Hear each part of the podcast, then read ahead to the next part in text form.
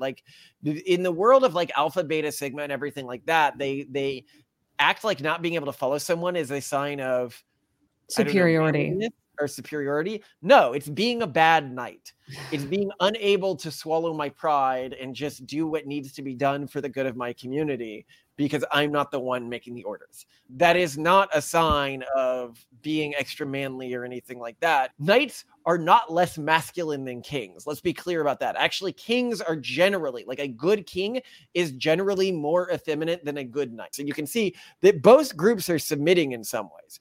Kings need to submit insofar as they need to efface their pride for the good of their community. Would you like to know more? Now, I know we are here to discuss alpha beta knights. However, I want to first give a shout out to you, perfect husband, and show people that husbands are not always the stereotypes that people see them as. So, you know, the stereotype in the meme of like the boyfriend walking hand in hand with a girlfriend down the street. And then he's like looking back at some other really hot girl and the girlfriend, it is like a stock photo, is looking horrified at him. You know that meme, right? Yeah. So you and I are like that, except what are you craning your neck at when we're on our morning walks? Oh, toys. You know me. Toys for the kids.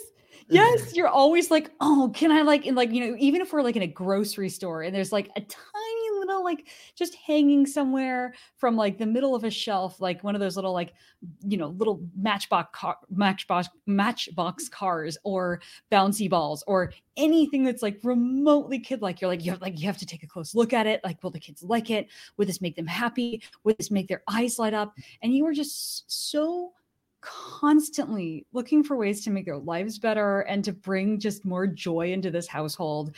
And I mean, one, you are singular and amazing. And I don't think you're actually human because you can't possibly be, because only like not even characters are like you, because it's not believable. You know, you're just too perfect. However, I do want people to know that I think there are probably more marriages like this where, you know, there aren't like these constant feelings of like jealousy and resentment and what about me and what, you know, but delight in things that couples care about jointly. Although you're better at caring about everything and you're way better at showing your love for everyone in this household. So I just want to point that out. I want people to know marriage and kids. I have to add a caveat to this because it actually reminds me of something that happened to me. So this is a result. I don't know if it's a result of me caring about my kids, but one of my optimization functions right now, like background optimization, because it gives me a lot of happiness, right? Something that gives me happiness is giving my kids something that makes them happy.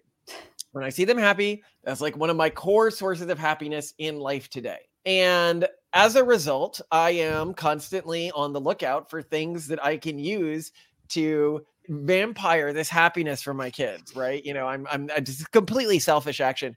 And it reminds me of how you have these different optimization functions at different ages. I remember for a while after I left the age where like I was having sex all the time was like everyone I wanted to have sex with, that I would sometimes just be driving and be like randomly, like a part of my brain that had learned to be passively looking for these things. Like, that's a good parking lot to have sex in if I needed to have sex with somebody.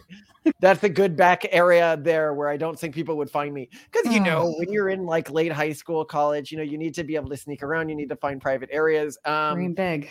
And then for a long time after that, I had so trained this like set of like these are things, which is actually kind of sad. Like if my kids ever died, I still think the thing would be running in my head of this is an optimization function around the type of toys that would make this kid happy or would make that kid happy. And I imagine it must be devastating to people who lose a kid. They walk through a store, or older me, I reach an older age and I see things that trigger the, you know, the kids are out of the house now. Oh, the Octavian would have loved this when he was younger.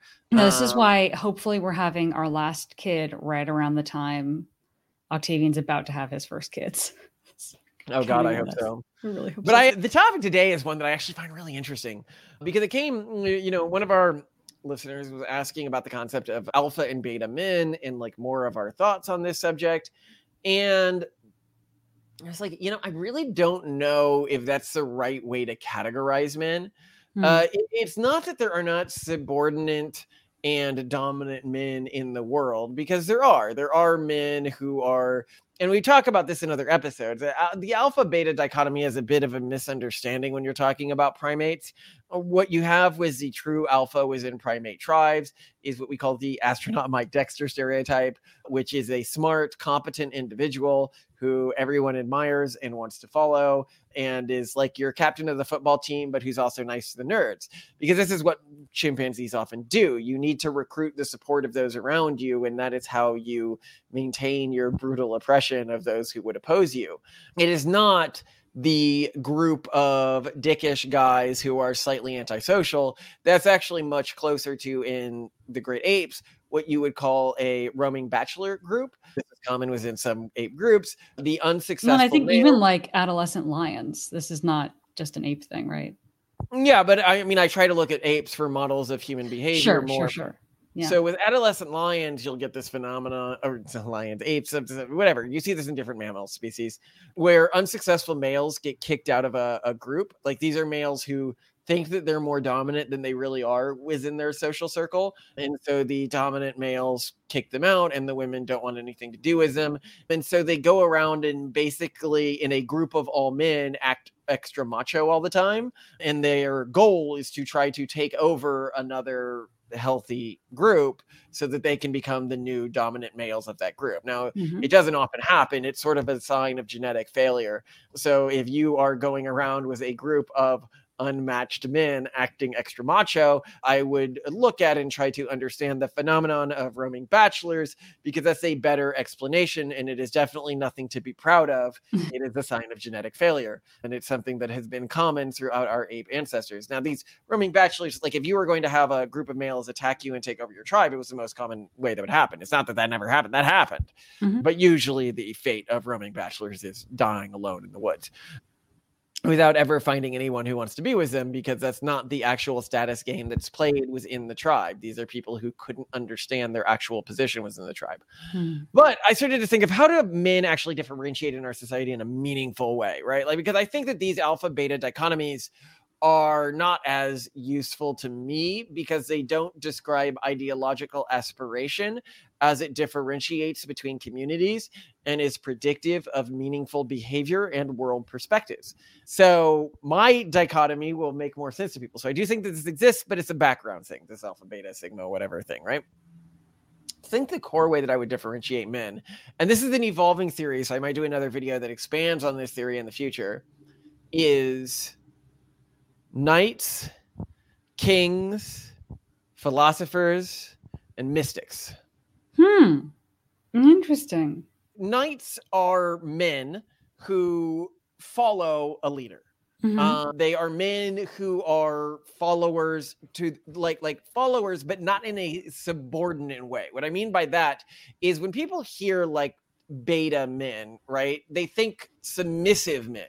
Yeah, they don't think people who are like fanboys of Jordan Peterson or Elon Musk, right? Yeah, knights are not submissive in a cucky way. They're not submissive in a, I will subordinate myself to anything that comes along that proves it's more powerful to me.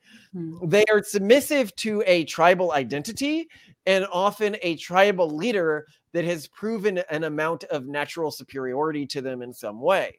These individuals are defined by their integrity. And something that's really interesting about knights, I think that they're the most common group of successful males. You know, a lot of women want to date a knight. They want this big, strong being of honor that stands for the tribe and the community, and that is fighting for justice and honor and everything like that, right? Well, and if they've chosen a tribe or leader, it's probably because that person has pretty decent ideas. So they've also chosen to fight for probably fairly good and well-vetted ideas that are respectable and that a woman can get excited about, right? Yeah. The woman likes them because of their honor and integrity, which is what defines a knight, but also their steadfastness, bravery in the face of their tradition. And what judges the quality of one group of knights off another group of knights is who they've chosen as their leader. Who are they following? Is this an individual that deserves following or not? And this now comes to a problem with knights. Knights make terrible leaders of other knights. And it has to do with the fact that their world framings are very different. So for a knight to be a good knight, they must be a dentologist. Whereas deontologist, like D-E-O-N-T. They must be a deontologist. I will not be pronouncing it right, but for a leader to be a good leader, they must be a consequentialist. So now we're going to talk about why knights need to. Well, first let's talk about deontology versus consequentialism. Consequentialism means that you judge. No, we'll talk about the leader. Leaders are leaders because they are individuals who often, and sometimes this is genetic, sometimes they have some level of ability to choose this, but they will not accept any role within a group other than a leadership role. Okay. If they lack the natural ability to draw knights to them, i.e. they are able to prove themselves as good leaders, then they become what in the Alpha Beta system is called a sigma male. These are not mysterious lone wolves. These are natural born leaders who unfortunately didn't have the gifts needed to draw a following. Or weren't in the right place at the right time, etc. Well, I won't say always the right place at the right time. It might just be that they lacked the qualities. They weren't smart enough. They weren't ambitious enough. They weren't hardworking enough. They weren't fit enough. Whatever the case may be, they didn't draw the knights to them because knights typically, you're going to have 80 knights for every one king, right? Like they do not. So when a person has the personality profile of a king, but is not deserving of following, they become what is called a sigma male, which is a king that just refuses to submit to anyone else. And we can talk about the negative consequences of that in a second. So the two philosophies here are consequentialism believes that the consequences of your decisions or actions judge the morality of those actions. Mm-hmm. So if I order troops to war, and all those troops die, it doesn't matter how just it was that I decided to send them to war. It doesn't matter how much I was following the rules of my position when I sent them to war. What I did was evil and feckless and pointless. Because as a leader, I was expected to win that war. And I don't get to make excuses as to say, but I followed the rules or I did what was honorable. As a leader, if I antagonize another tribe because I decide to follow the rules of honor, and that leads to a war between our two tribes, I am responsible for all of those deaths. It does not matter that I acted according to the rules of honor, or the rules of my culture, or the rules of society. And this is also true with logic. I can think logically this was the best outcome. If I fail in my logical interpretation, I must take responsibility for that failure. I can't say what I was doing was, after all, I was trying to do what was right. I didn't know it would end up terribly, right? Knights must have the exact opposite perspective. If a knight is a consequentialist, then they ignore their leader flippantly based on total information. They don't have a total view of the picture of the world. They don't have all of the information that their leader has. And so they may act in a way that is unpredictable, that makes them a very ineffective knight, because when the leader is making a decision, when the king is making a decision and he aligns the knights on the battlefield in a certain way, and a few knights decide, I know better, they can end up dooming all of their brothers in arms for thinking that they know better. And this is a really, really big problem. And so knights must be deontologists. They must say, look, I follow the rules because following the rules is in itself a just thing to do. But these are two completely different personality optimization profiles. And they cluster within different communities, and they can cause different problems. So one of the problems you get was knight communities. So one of the most common knight communities, a cultural group that I think I won't say over cultivate knights, but it has a lot of knights. Like it really does a good job of producing good knights, is the Catholic cultural group. And this is part of why one of the things we constantly mention is Catholic immigrant groups to the U.S. are the most likely immigrant groups to form large organized crime organizations. Whether it's the Irish mob or the Italian mafia or the Hispanic groups you have right now. And then other groups that use similar knight-like structures like the Orthodox, where they have this deferral to authority strategy for determining what's true. They also form large organized crime syndicates like the Russian mob and stuff like that. So the question is why do you see this?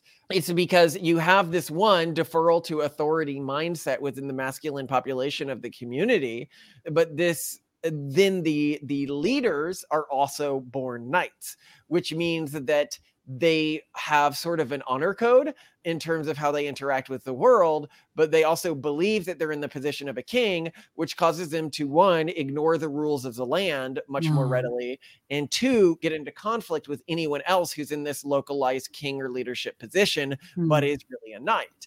Whereas real kings don't do that. Like, people who are born kings don't get into flippant fights over their honor and stuff like that. That is, they understand that the well-being of their subjects is more important than their own honor or pride or anything like that. What matters is the ultimate outcome. So what do you think, first of all, of this framework that I'm laying out? This makes sense so far. Let's go to... But hold on, I want to talk about what happens when you get an overabundance of kings within a population. The overabundance of kings within a population means that you have a bunch of people who can't find followers, but also can't submit to others. And these individuals then often go to the outskirts of society. So within our modern day world, that might be something like working in a fire watch or going and living in the woods and... you know, securing a little bunker in hopes that you get an apocalypse and then you could exercise your kingly abilities. So it's very Aragorn-y, right? Yeah, but historically what it means is population clusters that overproduce kings have usually been most disproportionately represented on the frontiers of society. These were the individuals who, if they were in New York or Boston during the frontier period and they couldn't acquire a group of followers and stuff like that, they just say, screw it, I'm going to go live on my own. And they'd go get in a wagon and they'd go to the edge of society. And within America, there's some population clusters in America that you can find that just kept moving and kept moving and kept moving. Like, it's not like one immigration wave. It's like they had to keep finding some reason to move over and over and over again. What's causing this is because this is like an ultra king population, but it also means that they're going to be much more individualist, much less likely to unite under a single leader or do anything truly meaningful in a social structure. So and this is kind of like your family and my family. If I'm thinking about like past behavior. Our family would be heavy producers of the king archetype. People who led groups, led rebellions, stuff like that. Or just disappeared into the wilderness to become like local sheriffs or circus performers. Exactly. In my family.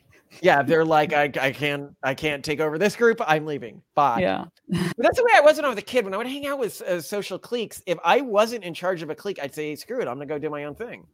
And so often for like my freshman and sophomore year, I was often kind of seen as a loner. And then I would seen as like the head of a social clique, generally my junior, senior year of things, because people would accumulate around me and we'd have our own community and stuff like that. Anyway. So, and this is not like a holistically good thing. This is a personality flaw, not being able to follow people. I need to be clear about that. Like in the world of like alpha, beta, sigma, and everything like that, they act like not being able to follow someone is a sign of superiority. No, it's being a bad knight. It's being unable to swallow my pride and just do what needs to be done for the good of my community because I'm not the one making the orders. That is not a sign of being extra manly or anything like that. It is being a failure at being one type of man and being successful at being another type of man. But that is not like knights are not less masculine than kings. Let's be clear about that. Actually, kings are generally, like a good king is generally more effeminate than a good knight. They are generally more open to compromise. They are generally more open to like effeminate ways of acting. They are likely more like there's many things about a good king that involves self-effacement for the good of their community, but not for the good of an individual leader. So you can see that both groups are submitting in some ways. Kings need to submit insofar as they need to efface their pride for the good of their community, and they need to efface their value system for the good of their community. Well, and they are nothing without the loyalty of their community. And as soon as they lose that, they have nothing. Whereas a knight at least has a certain amount of like choice in his vote and personal agency in a way that a king kind of doesn't. Exactly. And now philosophers and mystics are interesting as well. Philosophers and mystics typically only appear within male varieties when they get large urban clusters within cities. These are the two groups that is most overly produced within the Jewish population, or really any urban Muslim groups have urban specialization to an effect as well, which we've talked about. Not all Muslim groups, but some Muslim groups, and the Muslim groups that do also overproduce philosophers and mystics. Now, when you're in a multicultural ecosystem, philosophers and mystics are of very high utility. Philosophers aren't just philosophers. They're people who learn and produce knowledge for the sake of learning and producing knowledge. And these individuals are extremely high utility to any large community, right? Because they just like learning and talking and debating and coming up with the best ideas. This is not like a beta sigma or anything like that. These are just people whose lives is dedicated to the pursuit of self-betterment through education and through educational pursuits. The problem is that when you get an overabundance of the philosopher type male, you get sophists, and you get bureaucrats. And that is very, very bad. These are individuals who are learned for the sake of being learned. They basically create pyramid schemes of learnedness. It's not.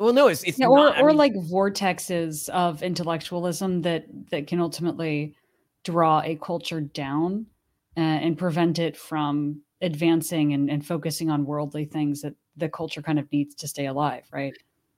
Well, yeah, and this is what sophists are.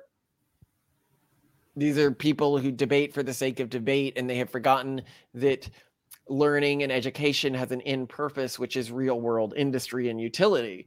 When philosophers follow kings, they do very well because kings understand consequentialism and they live by consequentialism and they understand how their philosophers should be deployed. But yeah, kings are like, well, okay, what are we going to do about this? Okay, I'm going to take this thing that you've learned and I'm going to do this with it, or we're going to change our policy as a result. Whereas in isolation, all of that high caliber thinking is just high caliber thinking. The philosophers generate the knowledge that informs the king, which guides the knights. That is a healthy cultural ecosystem, which is why multiple cultural groups can work really well together and outcompete solo cultural groups. And one of the really interesting things you have about Israel now, which we talk about in our book, is a group, the modern Jewish population. This isn't true of the ancestral Jewish population. We talk about this in the group. It was really an urban specialist group. You know, outside of Israel, something like 98% of Jews live in urban centers. And before the Holocaust, that was true as well. Now need to take on urban roles, which is why you get really interesting looking Jewish urban settlements. Like I need to look up the names of them, but I'll put some pictures on the screen, but they look like little micro, if you've explored the settlements in Israel, they look like little micro cities and not like regular suburbs. They're incredibly dense and weird. Like there'll be like little circles of community. Now there's other reasons for this, like the way Jews pray, but it's a long story here. But then the other group, and this is produced across communities. So the mystics are generally dangerous overall. If you've seen our video on what we think of witchcraft, you can see why, but it is one of the male specializations. This is why I believe you have rates of, or one of the evolutionary factors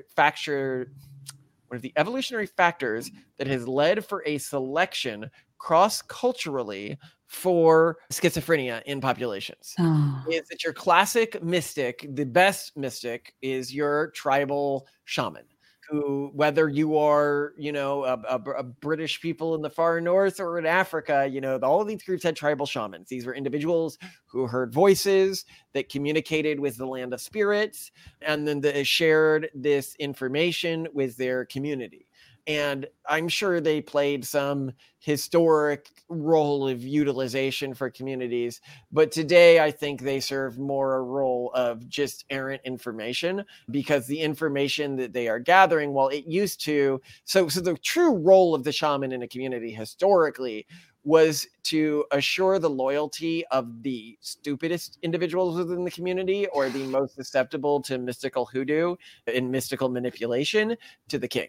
Which is, they did what today like cults do and stuff like that, which is to say some individuals just cannot be motivated by higher order ideas like honor and integrity, or a love of knowledge, or the love of like a desire to follow a just ruler.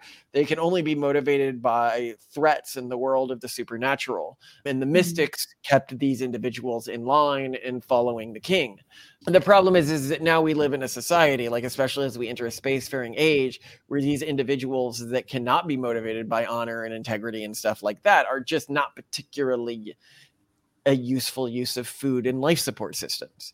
So that makes the shamans less useful than they would have been in a historic context, unless we find some different way of utilizing them, which is going to be hard given our views around things like witchcraft. Yeah, so you're just like, drop them. I don't see a high utility for them. I think individuals, so I mean, there's two types of shamans, right? One type of shaman is genuinely like thinks they're hearing voices and everything like that, and they are the schizophrenic type shaman. Mm. These individuals are not going to, they are not the type of person you want on a spaceship where a single mistake can kill everyone.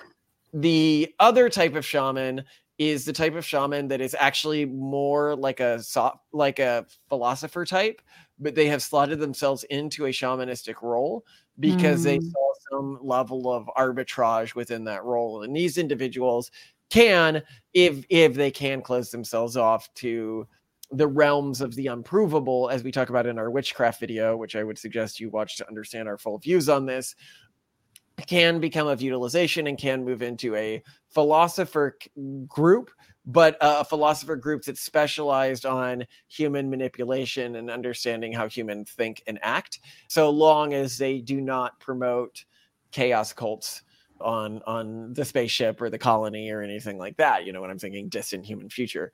When I say chaos cults, what I mean is, you know, genuine mysticism and the belief of alternate systems that govern the physical reality within which we live, because that is what mysticism fundamentally is. It's a hypothesis that there is an alternate explanation for how physics and reality works, but a hypothesis that you are unwilling to have tested and disproven. So what do you think of this framework? Any other groups you would add to it? I mean, in modern society, we also have to consider, and this is not a gendered thing, so maybe it doesn't count, but the people who are just completely, like the Hikikomori in Japan, the people who've become shut-ins and completely... I guess I'd call them blanks. These are the people who the shamans are meant to control.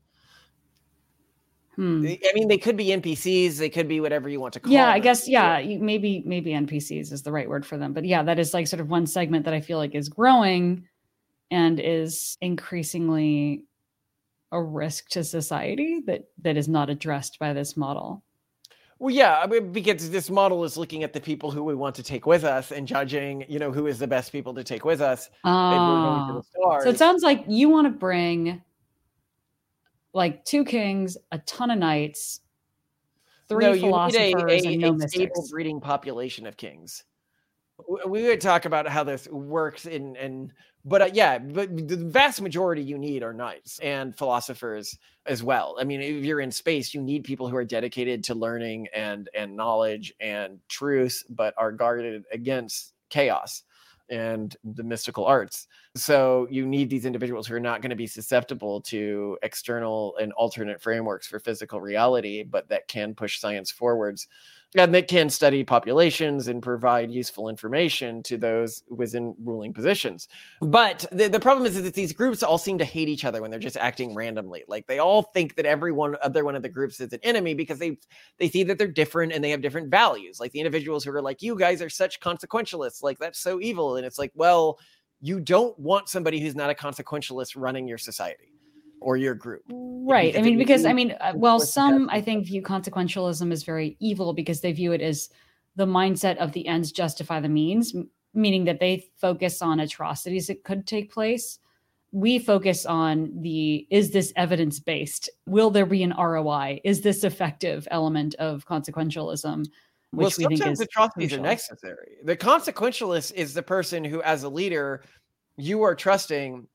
You know, I was playing Rogue Trader recently, right? Which is the game that takes place in the 40K universe. And there's a planet that's being overcome by a chaos cult, right? Mm. And you have a few options. You can try to save as many people as you can from the planet. But, you know, a cult spreading there and it will become a demon world where people will end up being tortured and for eternity, hundreds of years, thousands of years, right? Everyone on the planet will live in a state of constant pain and fear.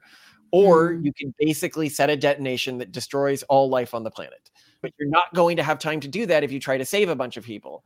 the obvious right decision is to detonate all life on the planet. Yeah. If you are optimizing for anything like good in the world or anything like that, but it is also a horrifically individually evil decision that a denatologist would never take. And so that is part of the pain of being a consequentialist. You just need like the logic, and people need to understand that you are logically aligned with what their goals are as well. Because some consequentialists, if they're fighting for something like human purity or something like that, then they're going to come up with genuinely evil things, like trying to prevent people like us from breeding, because they see our use of genetics in terms of our breeding patterns as perverting human purity. And so they are angry about that, and they want to sterilize us, and they want to sterilize disabled people, who are the other people who need this technology to have kids. And that leads to genuine evil. So it's important that, the people who are in a consequentialist group within society have some level of higher order thinking capacity. And that's also why it's important that you have smart knights in a society, because dumb knights follow dumb consequentialists, which leads dumb knights just go ahead and execute on atrocities. There's plenty of historical precedent for this. Don't take out. But I'm sure there's some other groups that I can add to or expand this system with eventually. But I love you to death. And I'd love, in the future to hear your thoughts on how women break out. Because that would be interesting. Yeah, like if this is what men are, then what are women? That'll be a fun conversation. I'm sure some women fall into this category as well, or this framework. But the question is what role are they taking within society? Which may be different. And I also love that you point out about the blanks. Most people are blanks, but blanks aren't alphas or betas or sigmas or anything like that. They're just people who are not doing anything. Almost sort of automatically reacting to their reality. They almost behave like particles, just reacting on the forces around them. Yeah, kind of like just consuming air, wasting space. That's very sad. Well, and a lot of them are, they're vectors for infection. They're vectors for mimetic infection, because they can spread mimetic infection to otherwise non-blank individuals. But mimetic infections spread very, very fast among blanks, like wokeism, but also other forms of mimetic infection, like the perversion of Stoicism and Calvinism that I think is represented within some aspects of the red pill community that we talk about in the Pragmatist Guide to Crafting Religion. Right. Yeah, absolutely. Love you. I love you too. You're amazing. I'm looking forward to time with our kids tonight, because it's going to be a special night.